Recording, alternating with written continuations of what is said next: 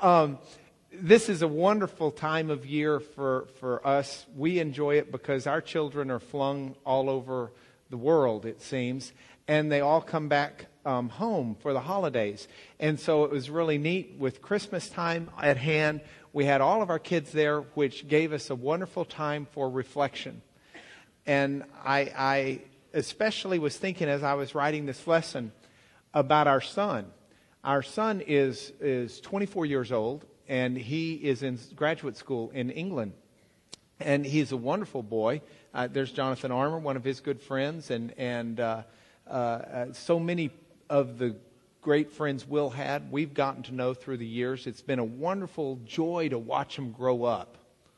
But I was thinking about Will with this lesson because when he was very, very young, one of his favorite things, we knew you were Patricia, one of his favorite things to do was to build with Legos. Your kids or you ever do the Lego thing? And those Legos, when you go buy them, they have ages for them. There are Legos for age four to six. And you can buy the boxes, the little boxes, or you can buy the packages, and they'll have the Legos in there with the instructions that a four to six year old can follow to build with those Legos. You can take the exact same Lego blocks and put them in a whole different box with a whole different set of instructions, and now all of a sudden it's for age 12 plus.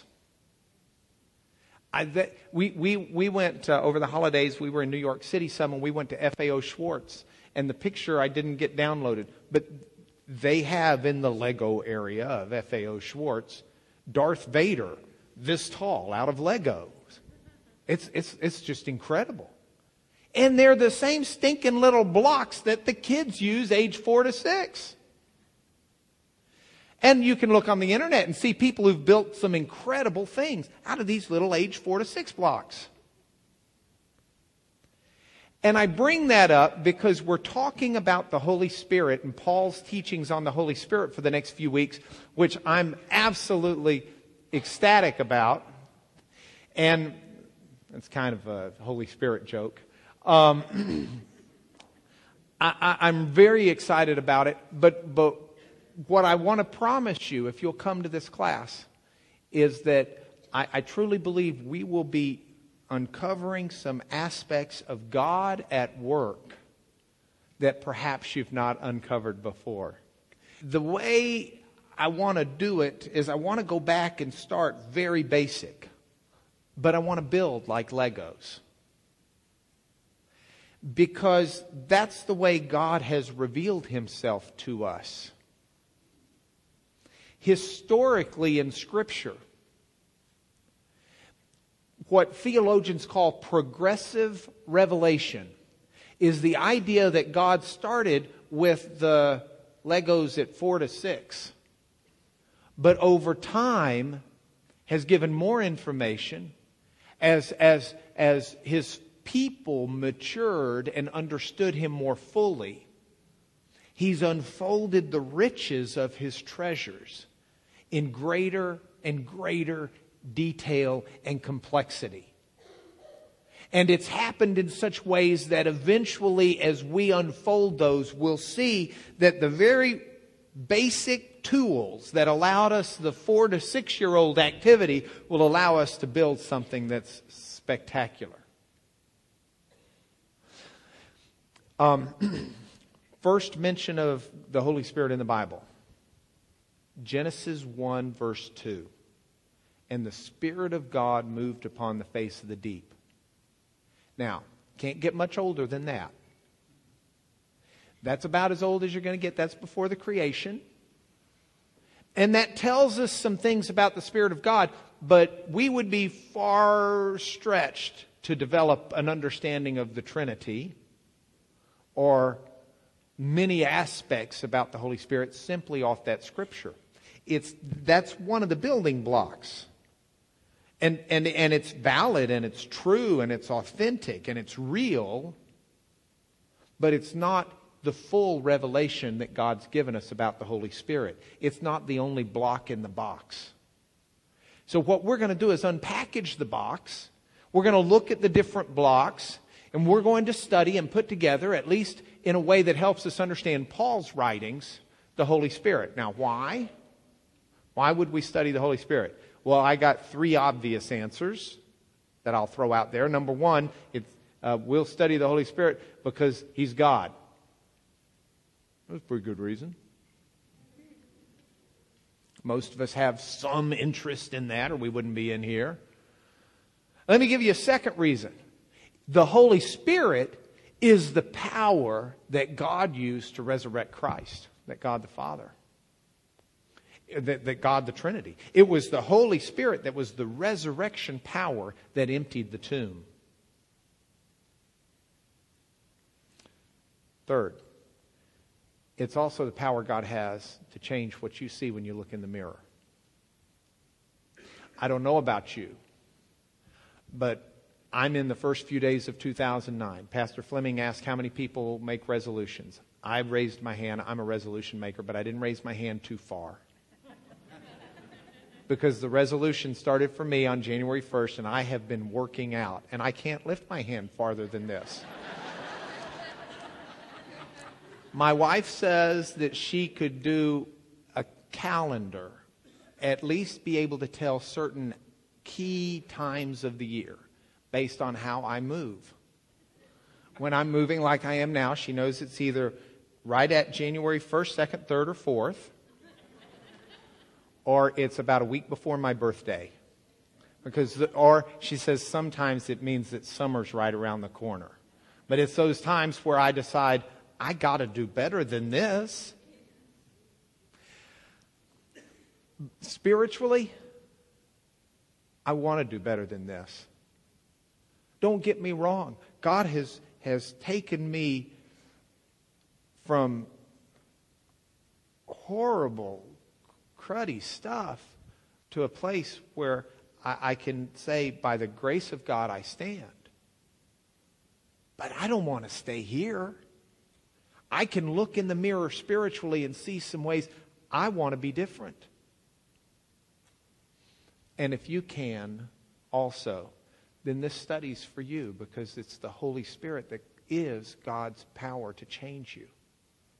Paul recognized that. That's why he said, don't quench the Spirit. So let's study the Holy Spirit together. As we're going to do it, since we're studying these things from the teachings of Paul, we need to start out with Paul's textbooks. How many of you ever took a class, doesn't have to be college, it could be vocational school, it could be high school, it could be Sunday school. But have you ever studied something where there was a prerequisite? I took a class one time. It was a, a, a junior level class, and I was a freshman in college. I didn't do that well because I didn't have the prerequisites. I didn't know enough to go in and understand what was being taught in that class. What I want us to do, because I want us to build from the ground up, and I want you to have a good foundation, and I want a good foundation for the Holy Spirit lessons, is I want us to start, before we read Paul, let's read Paul's textbook. Paul was a student before he became a rabbi. If we remember our lessons last year from the life of Paul, Paul studied under one of the top rabbis in Jerusalem. Paul was rabbinically trained by Gamaliel. Paul's textbook was the Old Testament. Paul, being a, a, a Renaissance man, a thousand, fifteen hundred years early, Paul not only would study the Old Testament in Hebrew, his his uh, um, his language there with Gamaliel, no doubt. But he also, as a Greek speaker, studied the Old Testament as it had been translated into Greek by Jews several hundred years earlier. So we're going to start Paul's teaching on the Holy Spirit by reading and studying the Holy Spirit in the Old Testament, in Paul's textbook. All right? So, what language? Hebrew. So we will start our Hebrew lesson for the day. Okay, that's enough. It's not Hava Nagila. Our Hebrew lesson for the day is this word I put on the screen, screen ruach. Ruach. Oh, that's good. R, U, that's the U sound. That's the, then uh, that's like ru, like in a kangaroo. Okay? Ru. And then that last part is that letter that looks like a, almost an, a lowercase n. That's the CH sound. And when they put a line underneath it, looks like a, a line underneath it, that means add A before the CH. So that becomes Ach. Okay? That's CH with the A underneath it. So that's Ruach in the Hebrew. Now, the ACH sounds like the Ach in Bach, unless you're really Jewish. And then you get to like gargle back there as you say it. So it'd be like Ruach. Okay? Um, ruach, that's our Hebrew word. Ruach. It's a great word in the Hebrew. The Hebrew word ruach, if you're reading your Bible, well, let me tell you this it occurs as a noun 389 times. But if you're reading your Bible, you will not see spirit 389 times because it's not always translated spirit the word means more than simply our word spirit or our word ghost, if you're back in King James English. Ghost is the, um, it's, it comes from West Germanic. Um, back over a thousand years ago, it kind of infiltrated into Middle English, and, and ghost means spirit. Um, like uh, did you see a ghost? Did you see a spirit? Or give up the ghost? You know, was the old expression for dying where you, your spirit leaves, is the idea. So, ruach, you're not going to see 389 times it translated spirit because sometimes it's translated differently. It's, it, it was the Hebrew word for wind. It was the Hebrew word not only for wind, but for breath. It was the Hebrew word for spirit. And so I want us to understand this word the way Paul understood it, not the way we understand it as 21st century Christians who are meeting at Champion Forest Baptist Church. Let's try and get into the word Paul knew before we read Paul's writings about it. Now, if we look at it from the perspective of wind first, um, I put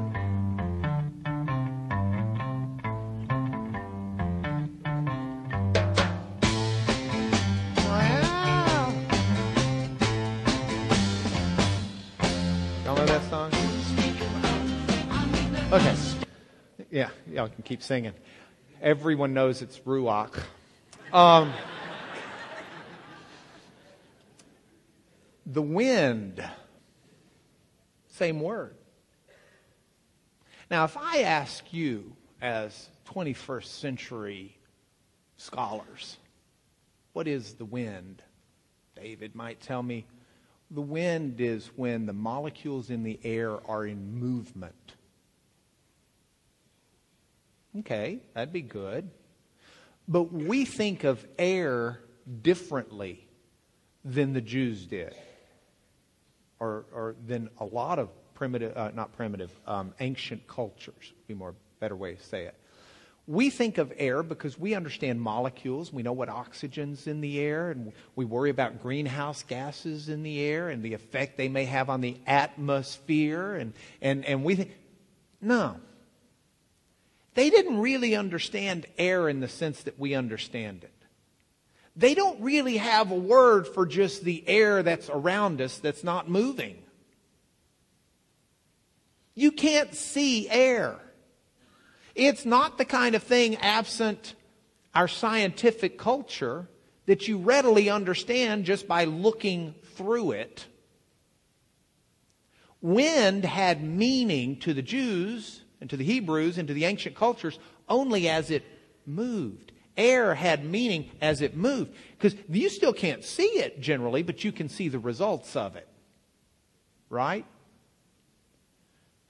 So Moses stretched out his staff over the land of Egypt, and the Lord brought an east ruach, an east spirit, an east wind upon all the land.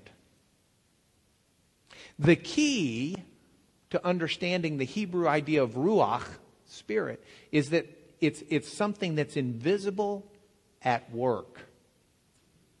Wind was only important in what it did. The, the thrust of the word is not, gee, the air currents are moving. The thrust of the word is, as a result, things are happening. Look at it uh, as a windmill. Martin Allen is a friend of mine from high school days who reads these lessons. I emailed him uh, this lesson yesterday. He emailed it back to me and said, Hey, I love windmills. We've got five of them at our school in Shallowater, Texas, that provide $100,000 a year in electricity for us. He says, We're big on the Ruach. We like it that it moves the windmills. The invisible power at work churning the windmill is what he knew. This is Jonah 1 4. The Lord hurled a great ruach upon the sea. And there was a mighty tempest on the sea so that the ship threatened to break up. There. This is a metaphor of God's judgment. Let's put it up that way. God was judging, and a metaphor is, is uh, he takes his wind and he hurls it. He did it to judge Jonah. But look at it here. The Ruach wind is used in the Old Testament as a metaphor for God's judgment with separating out the chaff from the wheat. The wicked, Psalm 1 4 says, are not so. Psalm 1 is the one that starts out, Blessed are those you know, who are righteous. They'll be like trees planted by the rivers of water of life whose leaf doesn't wilt and, and but not so the wicked. They're not blessed like this. See the wicked are like chaff that the wind the spirit blows away.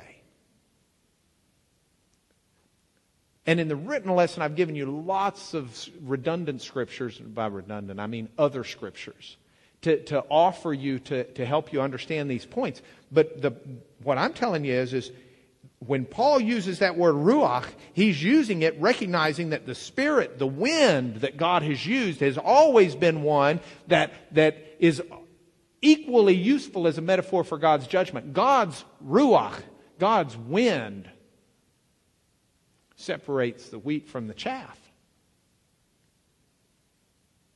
Gets Jonah back on track. It's God's wind, his ruach, and it's God's. It's not controlled by humans. Go out the next time a hurricane's coming and without any help whatsoever, make it stop. I grew up in Lubbock. We have wind. We have like hurricanes every spring. It's just instead of water, ours blow dirt. You can't stand out there and stop it. You just can't. And that's the way it is with God's Spirit. It's like the wind. It is the wind. It's the ruach. In the Hebrew, the ruach, it can't be controlled. No man, Ecclesiastes 8 8 says, no man has power to retain the wind. The ruach. Some translators translate it spirit there. Others translate it wind. It's equally true. It's the same word. No man has power to control the wind. No man has power over the day of death. It just doesn't happen. The Ruach. What else did Paul think of with the Ruach? The Ruach wind. The Ruach was God's messenger. God used the winds as his messengers, we read. Um, he makes his messengers winds. That's the way he says it in Psalm 104.4. Ruach, his ministers a flaming fire. This is a passage quoted in the book of Hebrews. He makes his messengers winds. God uses the winds to blow his message. God uses the Spirit as his messenger. This word wind and spirit, it's the same word in the Hebrew. So we can see the Hebrew using the word as wind. Let me tell you a second way it's translated. It's translated as breath, but since this is Jewish, we don't need the Texas star on there. We can do better there. It's translated like breath. It's David's star. Now, the Hebrews had another word for breath, nasama. So, so this is not the only word, but ruach was used when you were really focusing on the effect of the breath. Ruach is used to stress um, here the life and vitality of breath, like when you're out of breath. When the Queen of Sheba comes to see Solomon, and she sees all of his wisdom and all of his treasures, says she lost her breath. She lost her ruach. She was winded. It was like, oh my. Whoa. That's, that's the, the ruach. That's the wind. It's the vitality of life. It's what life is. When Ezekiel has the vision of the, the bones, the dry bones in the desert. God says to prophesy over these dry bones, thus says the Lord God, I will put breath in you, and you shall live. I'll put ruach, I'll put breath in you. God breathes into man and makes him a living being. God's spirit, God's breath. Okay. Third word we see it translated spirit. Because the same concepts that allowed this word to, to take a representation of whatever it is that causes windmills to turn, even when you see nothing. This invisible power that causes chaff to blow away from wheat. There is an invisible power that seems to be inside us. I can't see it, but I know it's there. And so Ruach was used this way in the Hebrew language. It's used synonymously with the word lev, which is heart, many, many times to indicate that place within us where we decide right or wrong. That, that part, you want to talk about your spirit that part within you that's, that, that's the seat of where you decide what's right and wrong. Look at uh, Ezekiel 18:31. Cast away from you all the transgressions that you've committed. Make yourselves a new heart, even a new spirit. See the way the word's being used there? It's being used as this place where we decide the difference between right and wrong. Now, this is Paul. And a number of times as Paul studies this, and Paul studies spirit in the Old Testament, there are some times in the Old Testament where the, the, the spirit is um, even modified as a Holy Spirit or a Spirit of God or a Spirit of Yahweh. But let's consider the spiritual aspects of it. Who wants to be strong like Samson?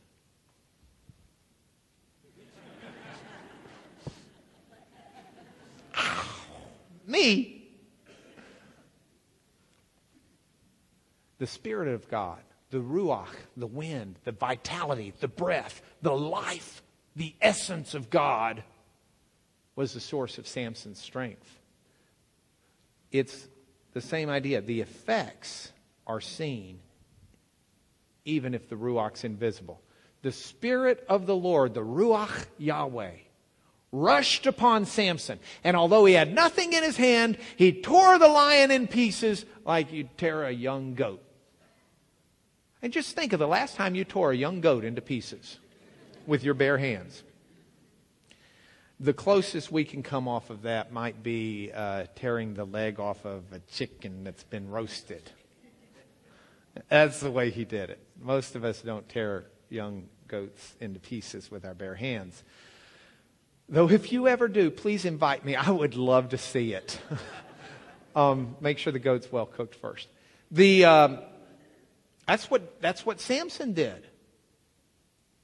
Uh, I thought it was because he had the long hair. Well, that was his commitment to God as a Nazarite. I thought it was because he was, yeah, yeah, yeah. But it was the Spirit of God that was the power. There wasn't anything inherently powerful in having long hair. Willie Nelson is not going to go tearing apart a goat or a lion. You can't get, look, if I want to be able, where is he? Webster's in here. I saw Webster a minute ago. Webster, where are you? Webster, stand up, young man.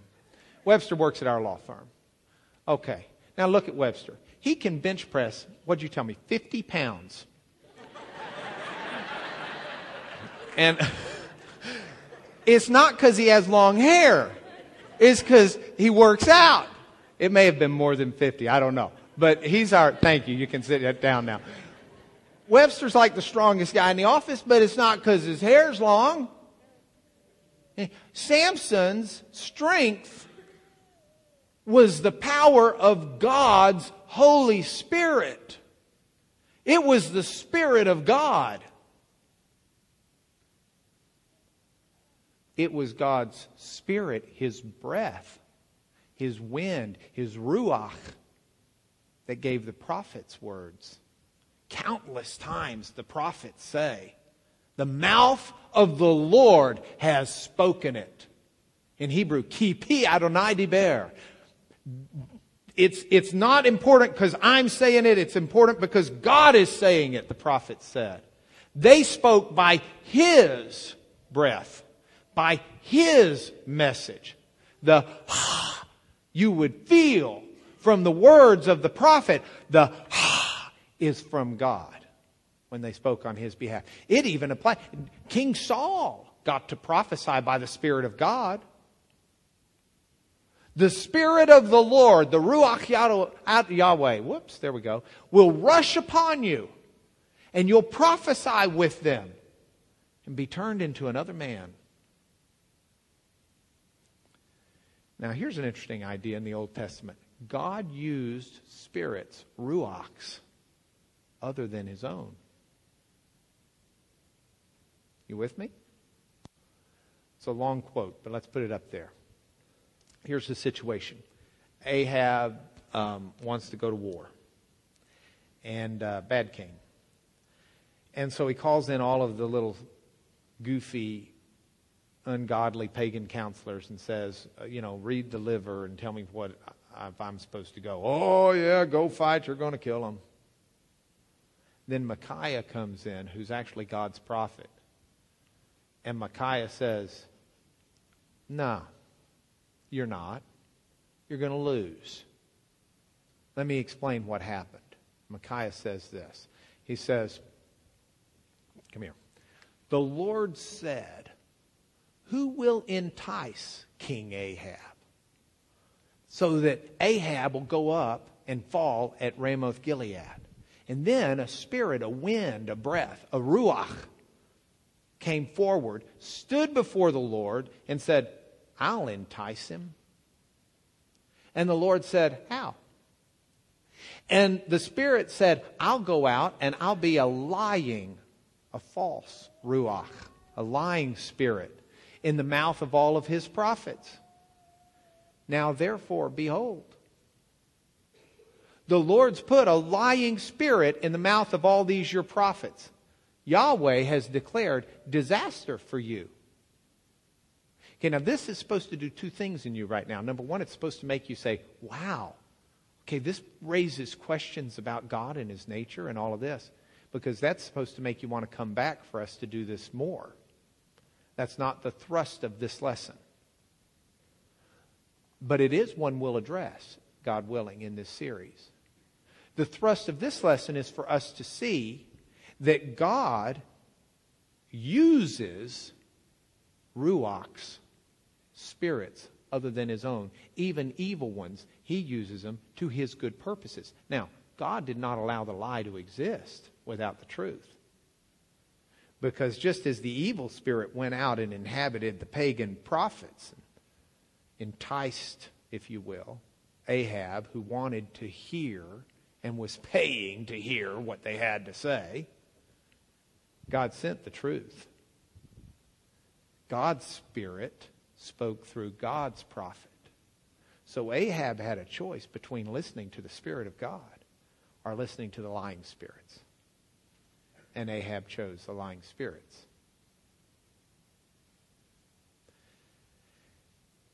Interesting.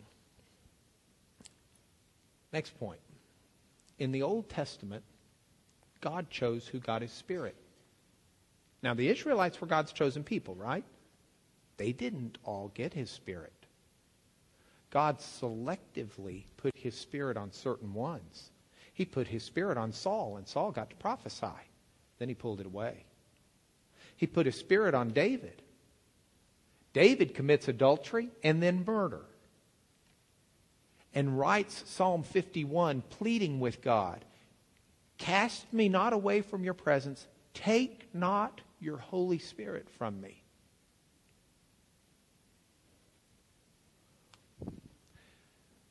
God would pick who got his spirit in the Old Testament. With Moses, Moses has the Spirit of God. He's prophesying. God sends it on 70 more men, and they start prophesying. God selected who got the Spirit in the Old Testament. You see this in Joel because the prophet Joel says, in the coming days, the days of the Messiah, it's going to come to pass that God's going to pour out His Spirit upon all flesh. All of His children will get it. Old men will dream dreams, and young men have visions, and sons and daughters will prophesy, even slaves. It doesn't matter your occupation, it doesn't matter your calling. If you're a child of God, you'll have the Spirit of God. That day is coming, but that day was not then. That day did not come when Jesus was born. That day did not come when Jesus died. That day did not come when Jesus was resurrected. That day came on Pentecost in Acts chapter 2. If you go back, and, and we're going to do a lot more of this next week, so I don't want to get into too much detail now. But if you go back and look at what Jesus had to say to his apostles at the end of his life, Jesus says that God's going to send you another helper, a parakletos. It's the word Pastor Fleming was referencing that Luke used earlier when he was talking through Simeon, uh, uh recounting the story of Simeon. And Simeon uh, uh, had been promised this. But I digress. When Jesus says, uh, I'm going to send you a helper, he says, You know him. You know him right now because he's with you. But he will be in you. Now look at the verb tense here. You know him because he's with you. How was the Holy Spirit with the apostles? In Christ. The Holy Spirit's in Christ. So they may not realize they know the breath of God, the Spirit of God, the wind of God, but the wind, the breath, the Spirit of God is with them because Jesus is with them. But there's coming a day, Jesus says, when He will be in you. See, God selectively gave his spirit under the Old Testament. Now, that's Paul's textbook. That's what Paul knew. That's what Paul had trained under. That's what God had, had put into his word that Paul had studied as a rabbinical student and good Jew. Paul becomes a Christian. Paul has experiential truth of the Spirit of God. Paul has revelatory truth as God reveals through his Spirit to Paul. We'll study these things in greater depth, but Paul writes understanding this word. And so as we look at it when Paul writes, now you might be sitting there saying, well, wait a minute. Paul wrote in Greek. Yes, he did. And we'll look at the Greek next week. I'll give you a hint. The Greek word for spirit is pneuma, as in pneumonia. That's where our word comes from. Because the Greek word for spirit, they were an ancient civilization too. It's the same word in Greek for wind and breath. So you get that breath disease, you get pneumonia. It's the pneumonia of the pneuma, the breath, the spirit. So Paul's using, and, and the Greek word pneuma is what's used by the Jewish scholars when they translated the Old Testament. So Paul knows the Old Testament in Hebrew. He knows the Ruach. He writes in Greek using the same meaning word, pneuma. And when he writes it, he writes it recognizing how the Old Testament itself came into being. The Old Testament is not a collection of fairy tales. The Old Testament is not a collection of really cool books. Paul says the Old Testament is God breathed. If you're a King Jameser, it says all Scripture is inspired by God, but that word translated King James inspired is theos, God, pneumad, it's God spirited. It's God breathed. If he were saying it in Hebrew, he would be saying it's Yahweh Ruach. God did it.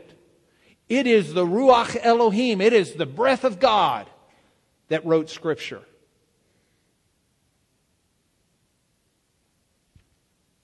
All Scripture is that way.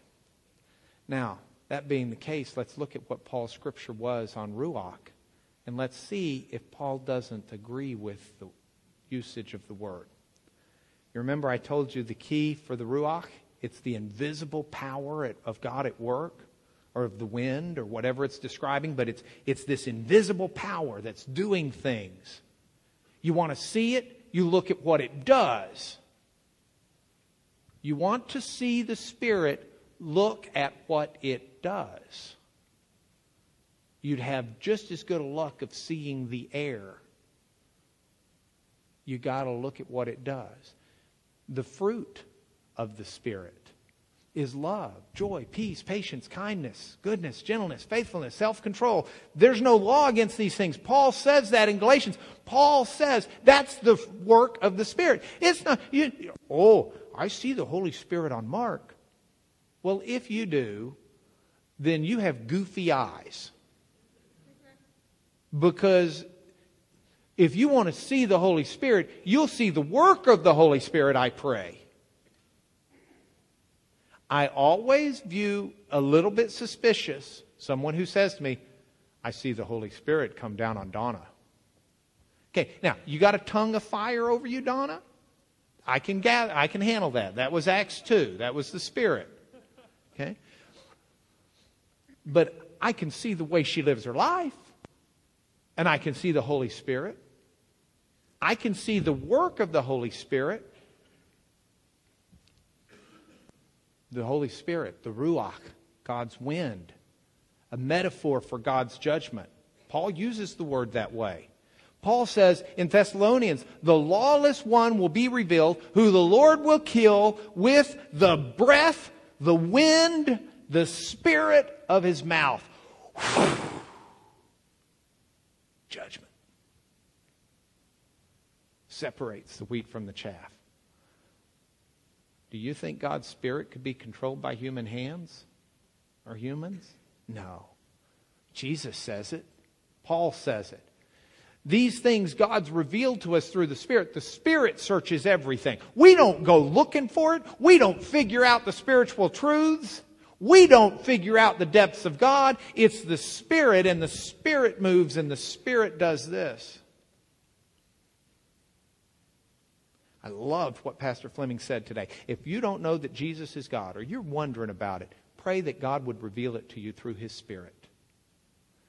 I think sometimes God's Spirit works really good with these sermons and lessons. Of course, it doesn't hurt that I send him these lessons ahead of time and he reads them so that he can give me these softballs that I can hit later. I tease him about that. I say, Man, you really set me up for class. And he smiles and winks and says, Well, I just want you to know I read them. What a preacher. What a sermon this morning. Fantastic start of that series on Luke. I'm really excited about it. God uses the Ruach wind as his messengers. The Spirit is God's messenger. Paul says, when you read this, you can perceive my insight into the mystery of Christ, which was not made known to the sons of men in other generations as it has been revealed to his holy apostles and prophets by his messengers. His messenger, the Holy Spirit. The Holy Spirit is the messenger of God. If I've got anything of any use to tell you, it's absolutely useless if the Holy Spirit doesn't help. Doesn't help. Doesn't drive the train. My prayer is God, don't let me get in the way of the message. Because you're sons, God sent the Spirit of His Son into our hearts, crying, Abba, Father. The messenger, the Spirit. He's the one who's crying, Abba, Father. He's the one who's helping you understand the relationship that we have with the Almighty. You want to be Samson?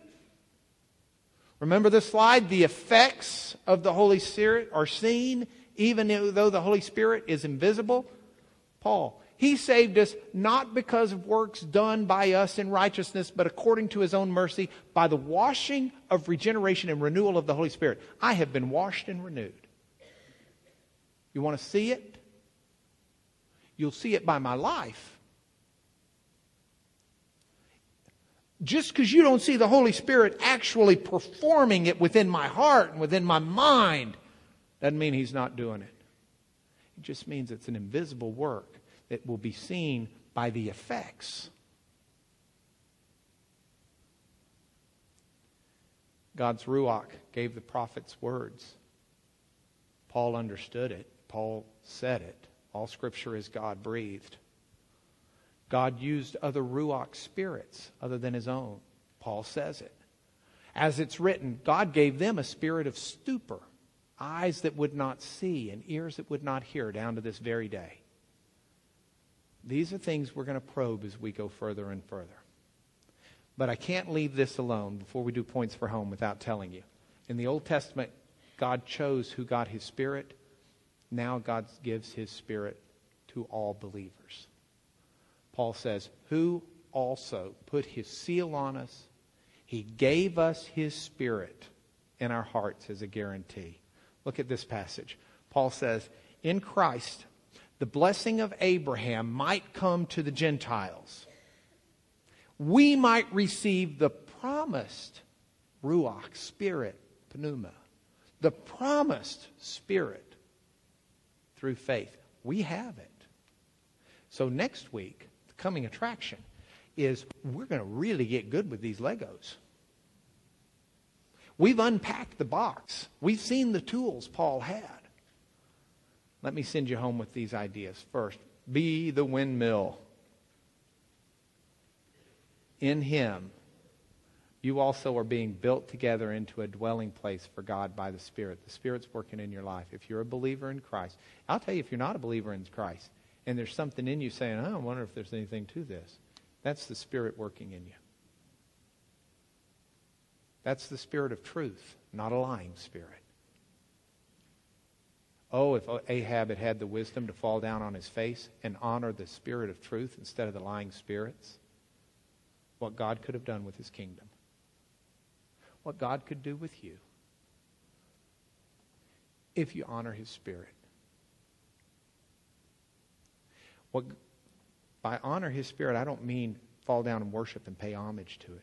I mean, listen to the Spirit's call to drive you to Jesus. Be the windmill. Let the Spirit work in your life. And that means if you're going to live by the Spirit, you ought to walk by the Spirit.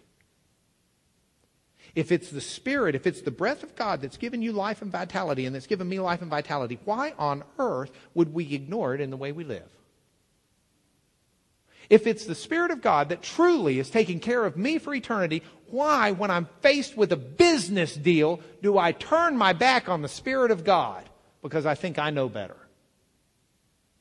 If it's the Spirit of God that cries out, Abba, Father, that has a relationship between me and God Almighty, why, when it comes time for a political question, would I ever do anything other than acknowledge the Spirit of God, what God wants? Why, when it's time for a family issue? I got to visit with someone this morning. Actually, two different couples that are, are uh, engaged to be married. And uh, down here, I won't embarrass by, I guess I just did. I'm telling you, you want to be in a family. Why would you ever want to do anything, any way, other than by the Spirit of God? I, I, and finally, you want to be Samson? You want to be strong and tall like a coconut tree? Then take the helmet of salvation, take the sword of the Spirit, the Word of God, the sword of the Spirit, the Word of God. Remember, we've seen how those go together. God breathed, God spirited, the Word of God. Jesus, the Word of God made flesh, whom the Holy Spirit came upon in full measure. You want to be Samson? Don't take one of them flim flam power courses that you can lose your strength by some sissy gal with haircut scissors. Go for the real thing. Because the Spirit of God is a sword that pierces to the division between bone and marrow. It's sharper than any sword you'll find. It, it's, it, it's going to be fun the next few weeks. Would you please make a commitment to come back and share with me and bring some friends? They don't have to have these first Legos we'll still build next week something really cool, I hope, by the grace of God and His Spirit. Pray with me. Lord, we're out of time, but I, I, just have to stop and thank you for your work in our lives, for the work of your Spirit, for drawing our hearts to you. You are Lord God Almighty. And it's hard for us, Father. It's very hard for us to consider that the very Spirit you used to raise Jesus from the dead you have at work in our lives. That the same power you used to resurrect our Messiah is power available for us to walk in holiness and in your plan. And I pray that you will help us uncover this and, and, and, and further understand and, and free ourselves up to the work of your Spirit in the coming weeks and in this year. This is our prayer in Jesus' name. Amen.